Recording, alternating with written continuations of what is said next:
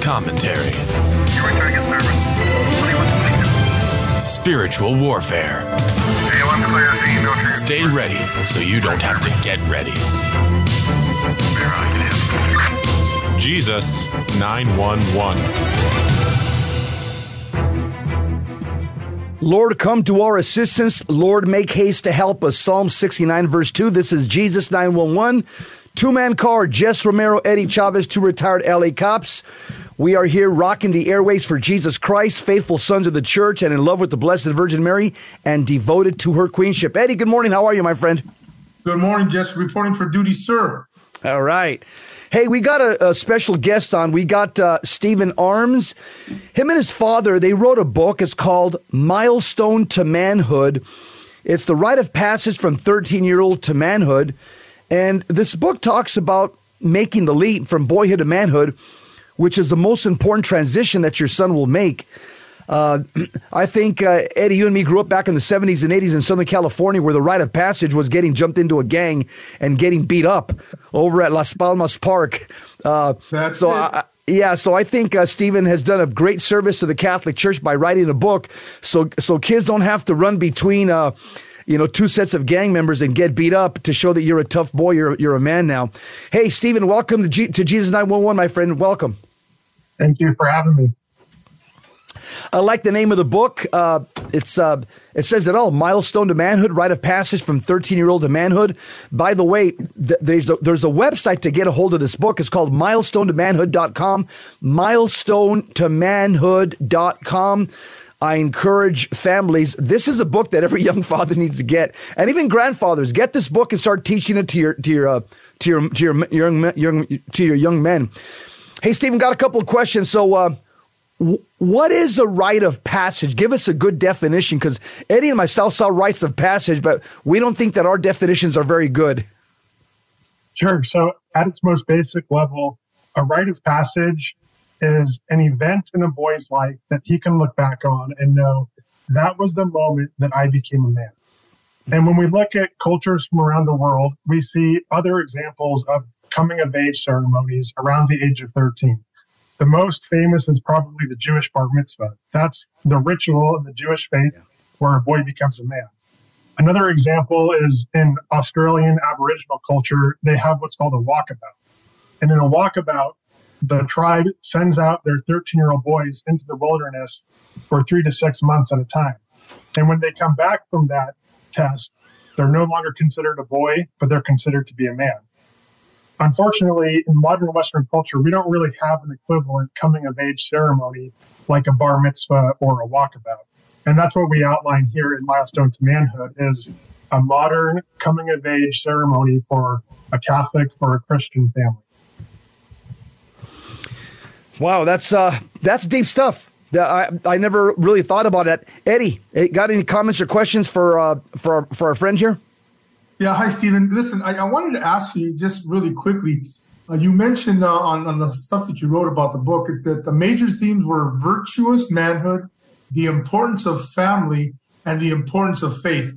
So those two different methods or cultures that have a rite of passage, do those include what you mentioned there, the manhood, the importance of the family, and the faith? So the rites of passage, the bar mitzvah, and the walkabout, those are culturally appropriate for those cultures, right? A tribal society sending their boys out to the wilderness to survive on their own, that makes total sense when you live in a tribal society. But that doesn't necessarily make sense for a boy growing up in 2023 in the United States, right? Sending him off into the wilderness, as cool as that might sound, he wouldn't learn what it means to be a man or what it means to be a good man. So the rite of passage that we outline is it's meant to help a boy growing up today to learn what it means to be a virtuous man. And the way that we do that is by getting other men involved on the trip. So it's not just the boy's dad that holds this rite of passage weekend, but it's 4 or 5 or 6 of all of the most important male role models in a boy's life. And they're going to give him advice on what it means to be a good, virtuous, godly man.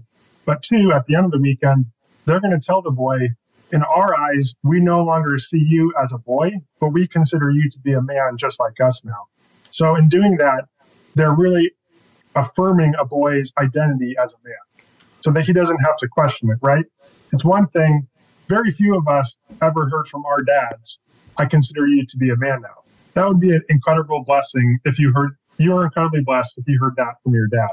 Imagine if you heard that from 5 or 6 of the closest men that you idolized as role models growing up. That's what we outline in the book, is having 5 or 6 men tell a boy he's a man, he's considered to be a man in the family now. So it's reinforced. Very good. I like that. Yeah. Stephen, so how did the rite of passage tradition get started in your family?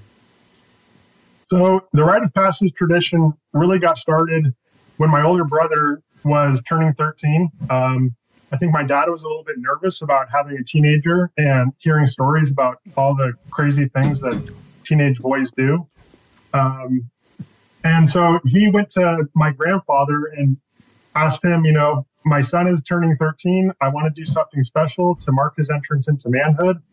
And it was really my grandfather and my dad who came up with this rite of passage tradition together. They looked at the Jewish bar mitzvah, some things that made sense about it, you know, reading scripture, and they incorporated it into the weekend, and they came up with our family's rite of passage tradition. And really now that our whole family has gone through it, my brothers and I are all grown men with families of our own. Now we just want to share it with the rest of the world, right? This tradition has been an incredible blessing for our family, and now we want other families to benefit from it too. Eddie, you got a question? Yeah, Stephen, I wanted to ask you, why the age of 13? Did you consider the current condition in 23 USA to come to that age, or what did you put into getting to the age 13? I think the age of 13 is the ideal age, for one, because it's a milestone birthday, right? The boy's becoming a teenager, so automatically in his mind, that's a significant birthday to him. 13 is also kind of a sweet spot where a boy is able to understand some of the advice that's given to him by the men, right? He's grown up enough to understand the significance of what's happening, but he's not so old that he's jaded or dismissive of what his elders have to say, right? By the time a boy gets 16, 17 years old, he pretty much thinks he knows everything, right? And he doesn't really want to hear advice from other men. So 13 is kind of that sweet spot. And we do get some people saying, hey, you know, 13 is, that's kind of a young age to tell a boy he's a man, right? That's a little bit early. But what I argue is that it's better to initiate a boy into manhood too early rather than too late, right? By the time a boy is 18 or 21 years old, he's probably made some pretty important life decisions. And it's better to have this rite of passage, coming of age ceremony a little bit on the earlier side rather than after he's made decisions like who to date, who to marry, what to study, where to go to college, those types of decisions. So better to do it too early rather than too late. Hey, Stephen, today's the feast day of St. Augustine. If St. Augustine would have had your book and your dad's book, when he was around, he wouldn't have made those mistakes, and he would have found his vocation a lot sooner than the age of 33. But you would know this because through experience. What are the benefits of holding a rite of passage? I mean, what did this do for you? So the benefits of holding a rite of passage is that boys don't have to prove their manhood to themselves. In the absence of a rite of passage, as you referred to earlier, boys are going to do things like get in fights with one another, right? When boys are fighting, they're essentially trying to prove their manhood to themselves and to their peers, right? I'm more of a man than you. I'm more macho than you, right? I can physically dominate you. Another way that boys will try to prove their manhood is through the sexual conquest of women. You hear guys say things like, she made a man out of me. That's them trying to prove their manhood through the sexual conquest of women. Another big one today, I would say, is video game addictions. In a video game, you can create a character, go out and slay a dragon or kill a terrorist. That totally plays into the male ego of being a warrior, right? Being a man. Those are all ways that boys are going to try to prove their manhood to themselves in the absence of having a formal rite of passage. And then, you know, another one is today.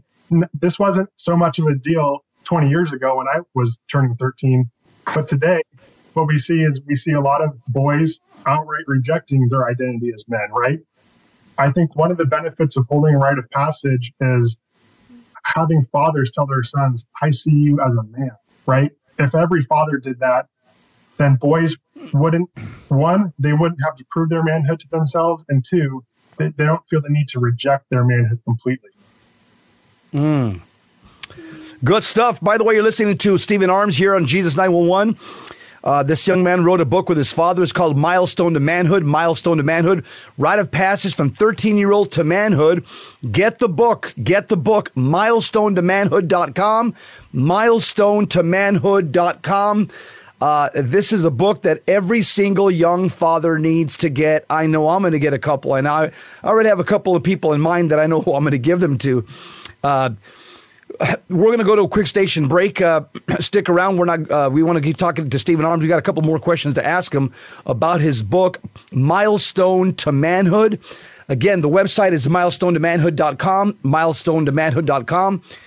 And this book, again, in our current culture where people are having a hard time distinguishing between male and female, boy and girl, this is a perfect book to get for young men, young fathers, to teach your boys how to be boys before the culture tells them they're a bunch of girls.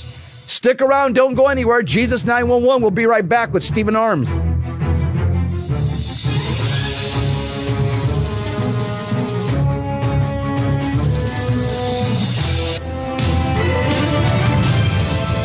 Now, back to Jesus 911. If this call is not an emergency, dial 888-526-2151. We're back, Jesus 911. We're here with Stephen Arms. He's an author, him and his father. They wrote a book called Milestone to Manhood. You want to get the book? You need to get the book. It's called, the website's called MilestoneToManhood.com, MilestoneToManhood.com. It's the rite of passage from a 13-year-old to manhood. I don't think anything like this ever has been written in the Catholic Church. And so I want to congratulate you, Stephen. Hey, by the way, Stephen, what great state do you hail from? I grew up in the great state of California. Oh, okay. I'm a NorCal guy myself. When I was 25, I met my wife and moved up to Oregon. So I've lived in Oregon for the last 6 years, but born and raised in California. So you're a West Coast guy. Yeah. Yep, 100%. All right. Eddie, you got a question for our friend here? Yeah, Stephen, I was thinking, somebody before, I think it might have been Jess, mentioned grandfathers.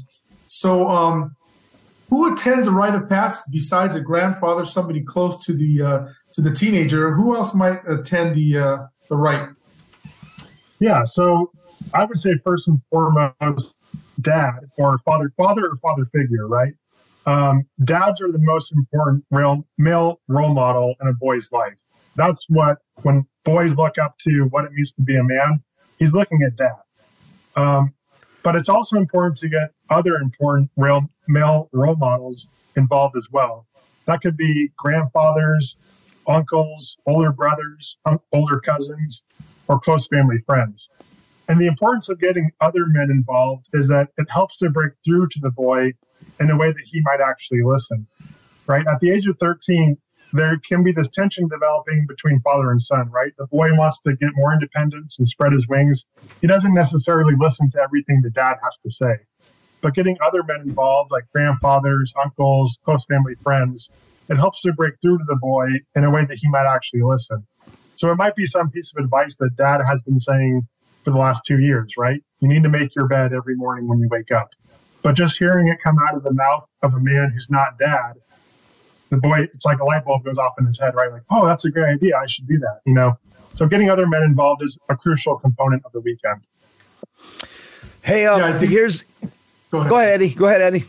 No, I was just going to say, you know, that makes a lot of sense to me because, you know, I had three boys. And I think at about age 13, they'll listen to anybody but dad. And I think that's important for the book and the rite of passage to get through that and have other people reinforce the things that you're saying. So that, I like that idea. That's good. Yeah, yeah. Well, here's a big Catholic question, my friend. Did Jesus have a rite of passage? The short answer is yes. Jesus did have a rite of passage. Obviously, Jesus was a practicing Jew, so a lot of people think, oh, maybe Jesus had a bar mitzvah. Jesus did not have a bar mitzvah, and we know that because the bar mitzvah tradition in the Jewish faith is only about 500 years old. So bar mitzvahs were not around when Jesus was walking the earth. Okay. That being said, Jesus did have a rite of passage. It's the fifth joyful mystery, the finding of the boy Jesus in the temple. And there's a few reasons why this is Jesus's rite of passage. But for one, the Gospel of Luke tells us that that event occurred when he was 12 years old. That's an important detail included in the Gospel to indicate what this story is all about. When you read the story, it mimics the three stages of any rite of passage. So Jesus is separated from his family. He loses the caravan. Caravan loses him. There's a challenge. He's speaking with scholars and teachers of the law in the temple, right? Here he is, 12 years old, talking to grown men in the temple. And then there's the reincorporation back into the family, no longer a boy, but now a man. And if you look at how Jesus talks to our Blessed Mother Mary, when Joseph and Mary find him, he doesn't talk to her as a boy talks to his mom, right? He doesn't go crying back into his arms saying, I'm sorry that I did this to you. Instead, he says something along the lines of, what do you mean? Of course I was in my father's house, right? He almost comes off as cold and unapologetic. He talks to his mom as if he's a man and not a boy anymore. So that's why the finding of the boy Jesus was Jesus's rite of passage. Makes complete sense. Any question?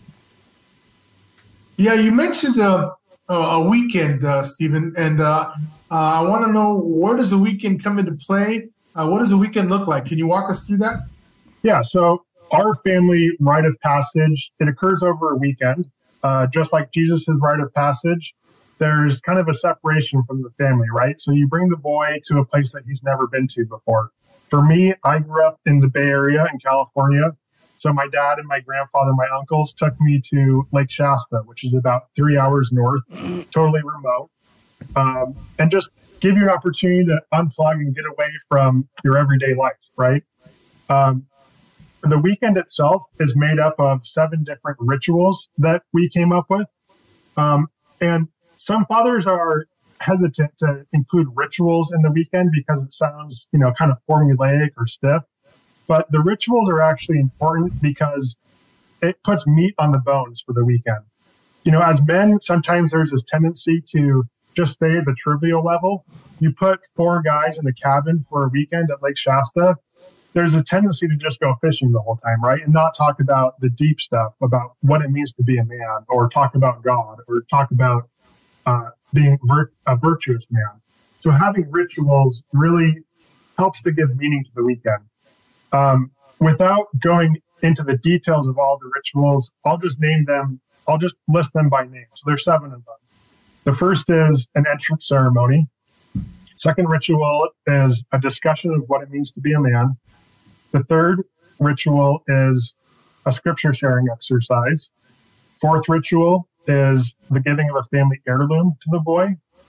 The 5th ritual is the giving of letters that have been written before the weekend. So letters are given to the boy. The 6th ritual is a character trait ceremony. So every man looks at his positive and negative character traits and how to improve himself. And then the 7th ritual, the last one, is kind of what the whole weekend has been building up to. It's the formal bestowing of the title of man. And that's the moment where the dad, the grandfather, or all the men look the boy in his eyes and say, in this family, you're no longer considered to be a boy, but you're considered to be a man just like we are. And from that moment on, the boy is confident in his identity as a man. Stephen, you kind of answered the next question I was going to ask you, is how's God incorporated into the rite of passage? It was one of the 7. There's a scripture passage that you said that's shared. So how did the rite of passage impact your life personally? Not you're a young man, you're married. What did it do for you? So for me, the first thing I'll say is that I was always really confident in my masculine identity. And I don't mean to say that I had, you know, a big puffed up chest and huge biceps as a kid. But what I mean by that is whenever another adult outside of the family, whether it was a coach or a teacher in high school or a Boy Scout troop leader, whenever they would say something like, "Boys, boys, settle down," the first thought in my mind was, I'm not a boy. I'm a man. I'm a man because my dad and my grandfather told me I was a man. I never questioned my identity as a man since I was 13 years old and had this weekend. Another way that my rite of passage weekend had a significant impact on my life is that, you know, one thing that gets said during the weekend is, we are a tribe of men. We love you unconditionally. You can come to us for advice, and we have your best interest at heart, right? We have more wisdom than you. We've probably been through whatever you're going through. Please come to us if you ever have questions. And it really wasn't until I was 20 years old in college, you know, kind of falling away from the faith, wasn't going to mass every Sunday. And I was really questioning whether I believed in God or not. And I was nervous to talk to my parents about it because I didn't want to disappoint them, right? But I also knew that I had questions that I couldn't answer. And I remembered, here I am 20 years old in college. I remembered back to my 13-year-old rite of passage weekend and how they said, you can come to us and talk about anything. We love you unconditionally. And that gave me the confidence to go back to my dad and go back to my grandfather and say, Dad, Grandpa, I don't know if I believe in God anymore. Can you share more with me about why you believe in God? And they didn't answer all of my questions, but they got me back on track, right? And, you know, hindsight is 20/20. I don't know what would have happened otherwise, but there's a good chance that if it wasn't for this rite of passage weekend, I might not be a practicing Catholic today. Wow. Eddie? Interesting. Yeah, Stephen, one of the things I wanted to ask you is, and this might be an idea, or maybe you've already began a second book, but what's the follow-up? What's the aftercare for some of the things that occurred during this weekend? Yeah, so, you know, it's one thing to tell your son that he's a man, right? To use your words. That's important, to use your words. But after the weekend, it's important to follow up and have your actions support what you told him during that weekend. Right. So when I turned 13, my dad didn't kick me out of the house, tell me I had to get a job in my own apartment, right? I'm still 13 years old. But it does come with increased responsibilities around the house, more chores, but also more privileges, right? So you can, a later curfew, a larger distance that the boy can roam around the neighborhood on his bike. One really very physical way that it could be shown that I was treated after my rite of passage weekend was, you know, I come from a big Catholic family, so whenever the whole extended family got together for the holidays, there was always a kids' table and an adults' table, right? And after the rite of passage weekend, you're officially considered to be a man of the family. So after your weekend, we officially graduated from the kids' table at the holidays to the adults' table and engaged in adult conversation. So that was one way to make it like really clear, you know, your actions support your words. Like you really are a man in this family now, and we treat you like an adult. Good. Hey, my friend, how can people get your book? Put in a plug for your book. We got a few minutes. Yeah. So our website is MilestoneToManhood.com. You can pick up a copy of the book there, or you can go to Amazon, type in Milestone to Manhood in the search bar, and the book will pop right up. I'll leave your listeners with one gift. So on our website, there's a plan your own rite of passage section, and it's literally copy and paste. All you have to do is copy the text that we have on our website, paste it into a body of an email, and then identify, you know, 4 or 5 men who you want to invite along the weekend. And this, it explains what a rite of passage is, why you want to hold one for your son, and exactly what the weekend looks like. We don't ask you for your email address. I know that you don't want to be spammed, messaged. I don't want to either. It doesn't cost any money. On our website, we've literally given guys the words needed to organize one of these weekends. Awesome, my friend. Well, congratulations to you and your father for writing the book, Milestone to Manhood. And you can pick up that book on that website, MilestoneToManhood.com. We've been talking to Stephen Arms, Thank you very much, my friend. You've done a great, this was a great contribution to the Catholic Church and to men in general. And you don't have to be a Catholic to use this book, right? No, absolutely not. Catholic, Christian, I mean, certainly mine was, but that doesn't necessarily mean someone else would have. Got it. Excellent. All right, my friend, God bless you. We'll see you next time. Thanks for coming on. Yep. Now, back to Jesus 911.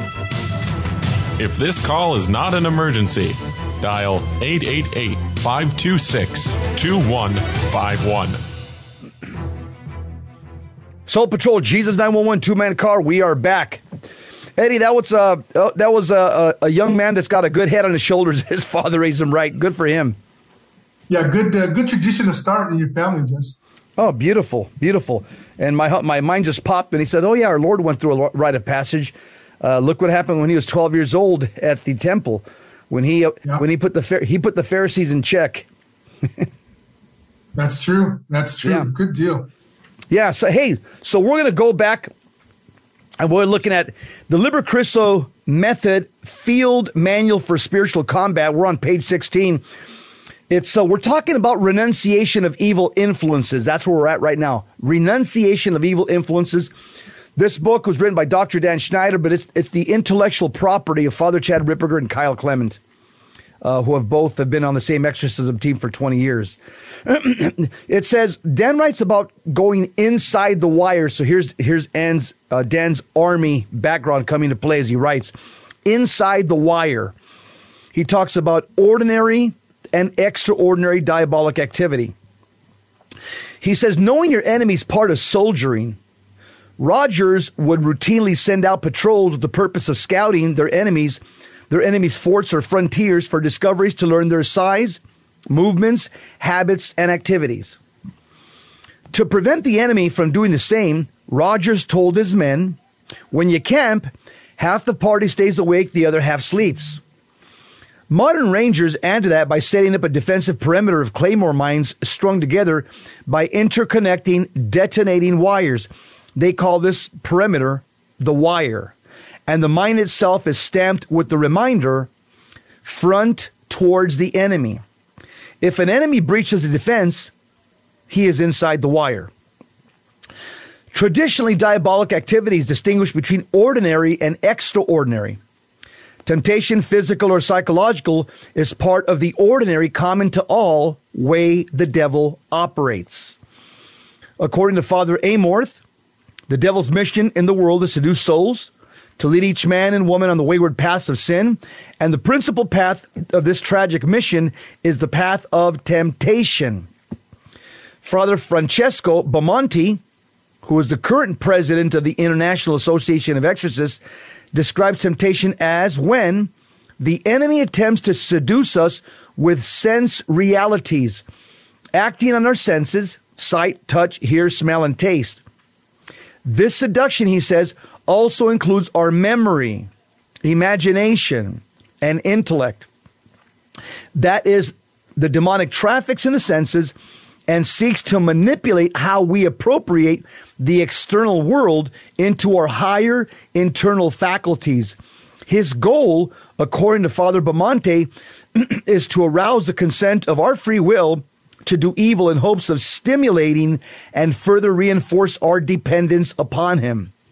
That is, the ordinary activity of the evil one is to use the sensory data presented to us to habituate us in sinfulness in thought, word, and deed. Comments, Eddie?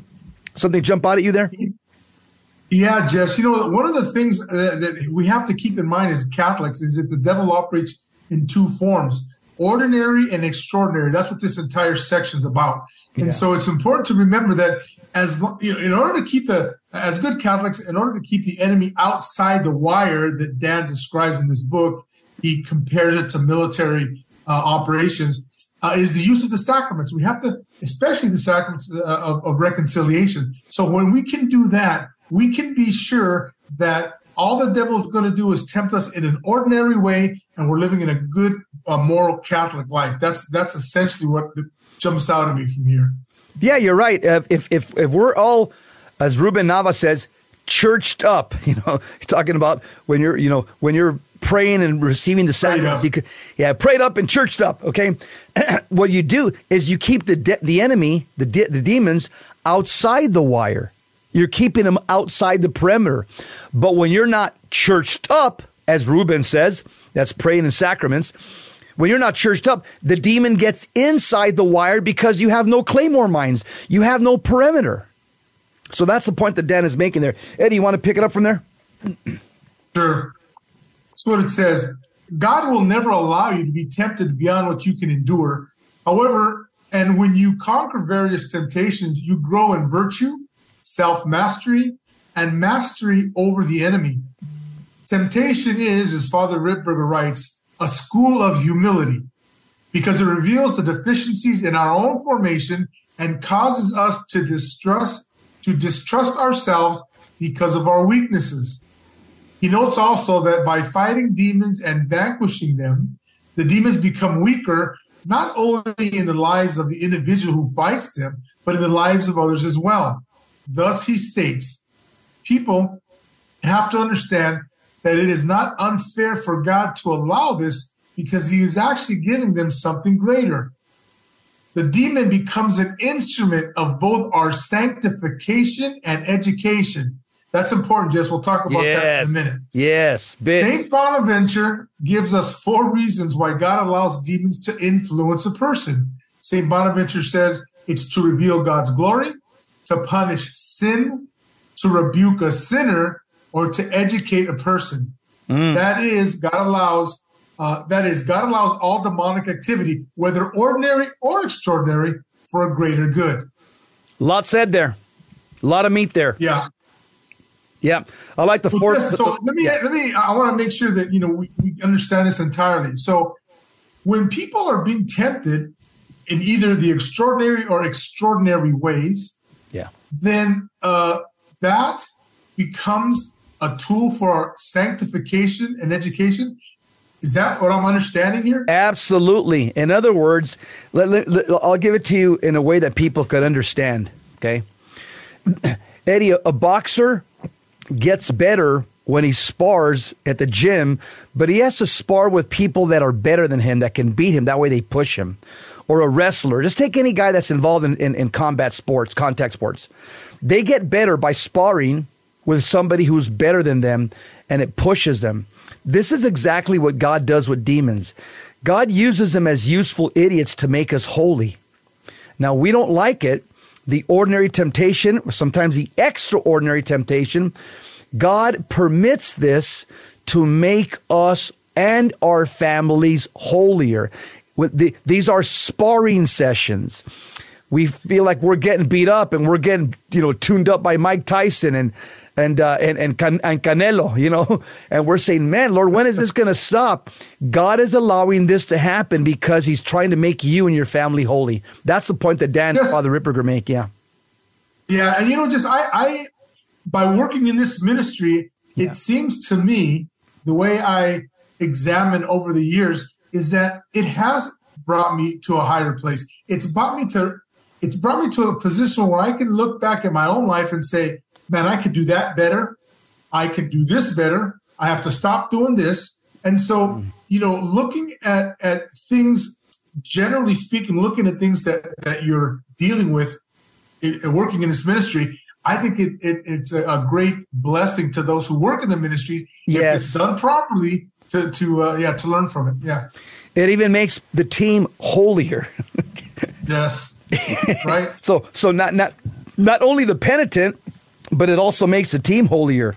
And I like the way yeah.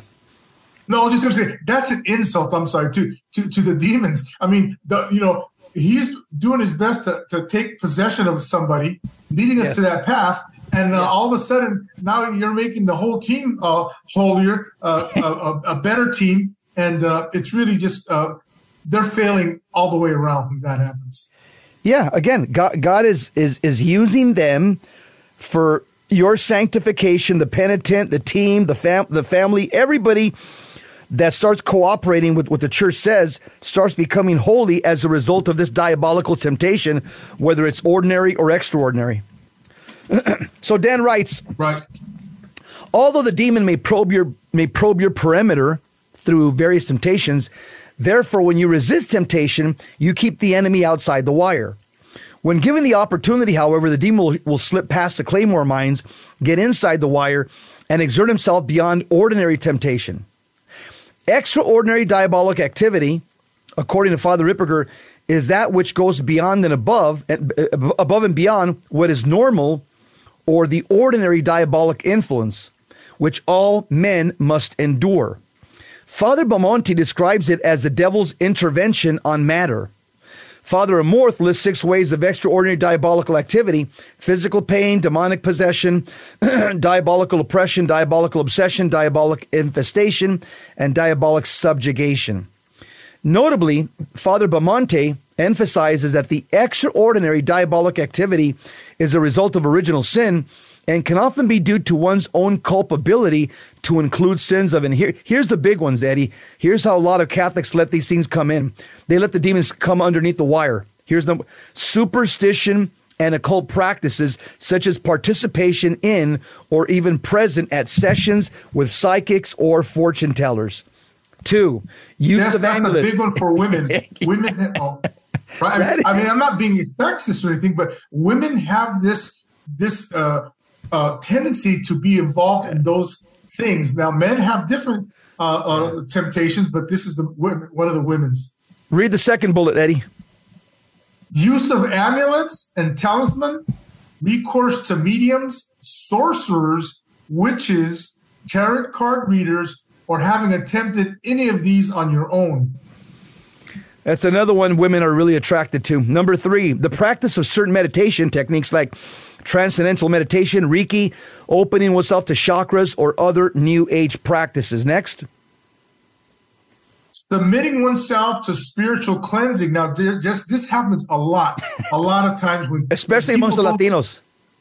Exactly. That's exactly what I was going to say. And the reason is this, Jess, they don't get the answers that they're searching for. Right. They go to a, God forbid, an uncatechized priest or uncatechized deliverance team member, and they don't get the answer. And therefore, they say, we've got to do something. We just can't let little Johnny be given to the devil like this. We have to get a spiritual cleansing. So let's get some sage and burn it in the house. This makes things worse, Jess. Okay. So this. Hold your thought, Eddie. Hold the thought. We'll go into a hard break. We'll be right back.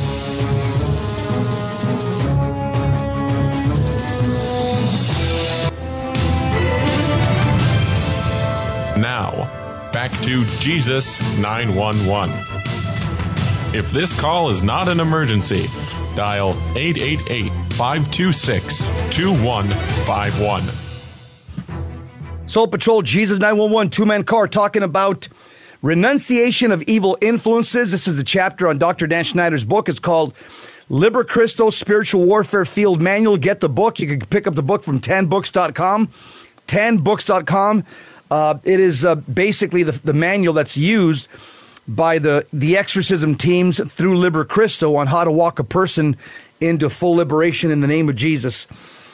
Eddie, you're talking about the fact that you've seen, a lot of Latinos are given over to a lot of these spiritual cleansing, voodoo, macumba, and these other rituals. It's very common in the Latino community, and it's because of poor catechesis. That's the reason. Yeah, you can't blame it on anything else, Jess. And, once they don't get the answer, then they become, they have despair and or giving up too much ground to the devil. Let's get cleansed spiritually. And it doesn't have to be, burning sage in the hallway. There's other ways. A woman just told me recently where they did an egg healing over her. Jess, we have sacramentals in the church. Why would you want a hard-boiled egg to help you when you could get some holy water and holy salt and spread that around the house? Eddie, and a lot of our priests, they give good homilies and they're well catechized. And well, the problem is people don't go to mass. They don't go to mass. Oh, absolutely. And so, yeah, so they don't know. They don't know, as they say, they don't know what they don't know. Yeah, that's right. That's right, yeah. Jess. And, here's a good point to make, too, Jess. It's these types of extraordinary temptations that where the devil gets into the wire. So he gets into the inner perimeter. And just, you know, we have to understand that there's a way to battle this. You know, you have to go to mass, you have to go to confession, you have to start practicing your religion again, and seek out the help that you need. That's what it is. Yeah, it's simple. Like we talked last time, a couple of times, you're 400 pounds. There's a way for you to run a marathon. You're going to have to get down to about 200 pounds, but that means you're going to have to get in the gym, get on the treadmill, get on the rowing machine, get on the ellipticycle, start dieting. You're going to have to fully engage your act of the will so that you can run this marathon. And the marathon we're talking about is getting to heaven. Absolutely, Jess. That's the only eternal thing that we're concerned with. Yeah. You want to go on, Jess? Yeah, the next bullet says here, membership in secret societies or satanic groups. That also seems to be very prevalent with low information Catholics. They get involved in satanic groups. Dan writes, He explains further that one can be vulnerable to demonic influence, particularly when combined with alienating vices such as, here it is, alcohol abuse, drugs, sexual perversion, and blasphemy. Such activities, he says, weaken the individual and open him up to the devil's extraordinary activity. The motives for participation in witchcraft, says Father Amorth, are wealth, power, vice, and more. Yes, one of the things I want to mention here so that people don't say, oh, God, that guy, Eddie, he talked about women. Here's the men's preference, okay? Men's preference is sexual perversion. And alcohol. And the alcohol, yes. Yeah. So remember that everybody has their weakness, and, you know, we can separate it generally into sexes, and those are the ones that we just gave you. Yeah. Pick up the next paragraph, Eddie. Yeah, the next paragraph says, while the enemy probes your wire through temptations, he can use other tactics such as curses to gain quicker access. As Father Bamonti notes, the demon can exploit such vulnerabilities, alienating vices, through the actions of someone else who has performed occult rites and curses against him. That is, certain behaviors alienate you from God's friendship and protection, which can make you vulnerable to curses and the effects of the occult activity of others. Jess, that's what I think we're talking about. That one's huge, Eddie. That one's huge. Yeah.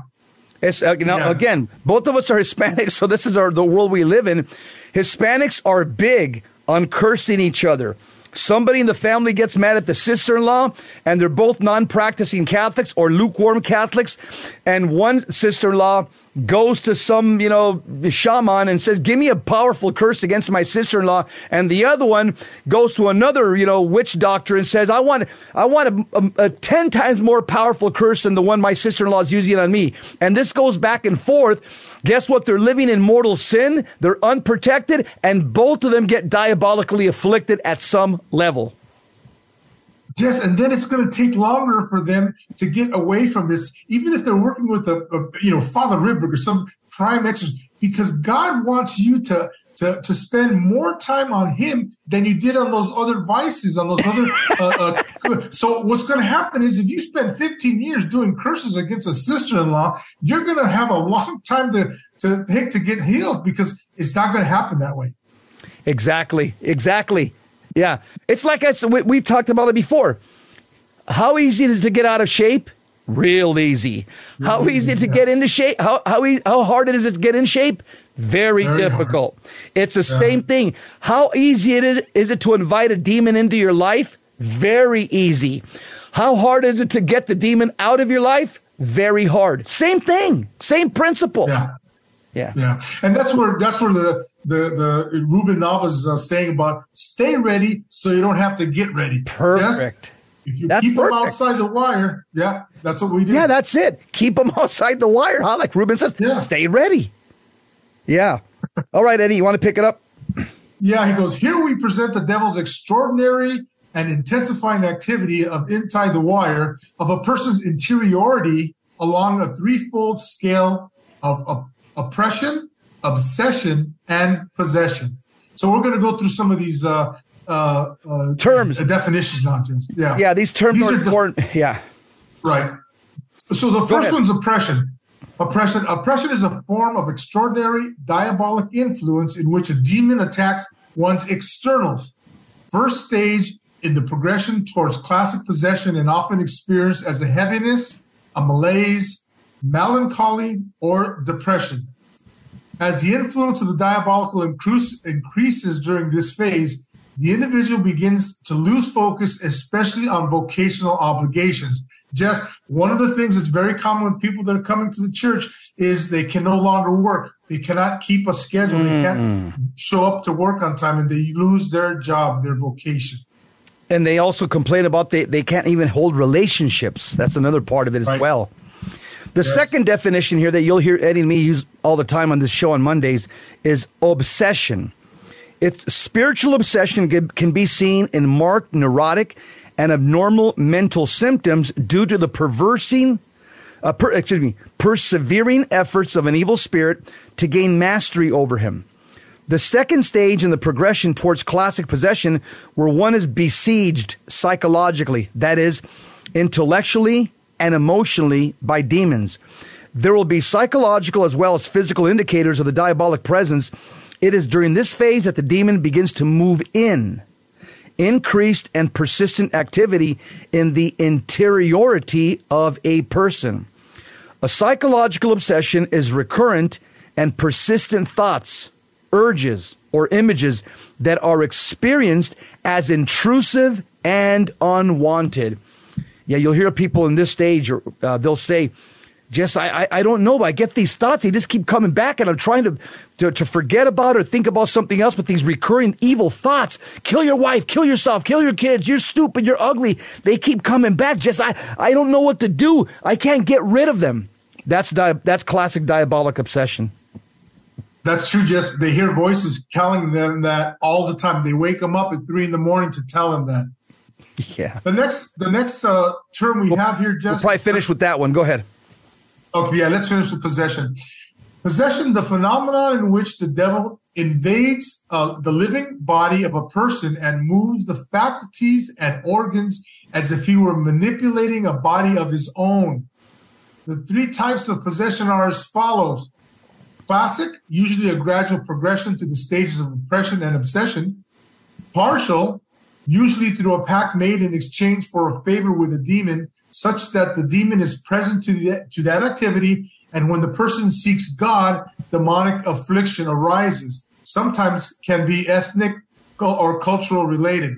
And then the final mode is transient, where rights are given by someone else, usually familial, such as in Freemasonry or other witchcraft, and the demon becomes present when the rights are challenged, akin to peanut allergy, such that the effects arise situationally. The demonic claim will, as a rule, spike when the activity associated with the possession or curse is performed. It says, I think we'll get this in. The pronotunda, which is the introduction of the solemn rite, lists three primary stages indicative of possession. Speaking, understanding languages unknown to the person, or other occult knowledge, making known distant or hidden events, or knowledge of things beyond one's state in life, and display of power, superhuman strength, or strength beyond one's age or condition, to include shape-shifting. Other indications include aversions of the sacred, that is, a vehement aversion to God, the holy name of Jesus, the Blessed Virgin Mary, the saints, blessed objects, sacred rituals, sacred images, etc. Eddie, we'll leave it there. We'll pick up next time we meet. I want to just close off with a Hail Mary. This is heavy stuff that we're sharing right now. So let's just pray. In the name of the Father, Son, and of the Holy Spirit. Amen. Hail Mary, full of grace, the Lord is with thee. Blessed art thou amongst women, and blessed is the fruit of thy womb, Jesus. Holy Mary, Mother of God, pray for us sinners now and at the hour of our death. Amen. Virgin most powerful, pray for us. Pray for us. Saint Joseph, terror of demons, pray for us. Saint Augustine, pray for us. Venerable Fulton Sheen, pray for us. All you holy angels and saints of God, pray for us now and at the hour of death. In the name of the Father, Son, and the Holy Spirit. Amen. Good stuff, Eddie. We'll hit it again next week. This is the Lord's Gym here every single Monday. Full Contact Catholicism every Monday, spiritual warfare style. Up next, we got Gary Machuda coming to you from the Midwest Command Center, hands-on apologetics. As for myself, my partner Nettie, two retired Los Angeles cops, we are EOW, end of watch, 10-7. How did the CHP, did you guys say 10-7? 10-7, man. We're out. 10-7. All right. We'll see you next time, brothers. God bless you. Same Christ time, same Christ channel. Every single Monday, going through Liber Christo training. See you next time.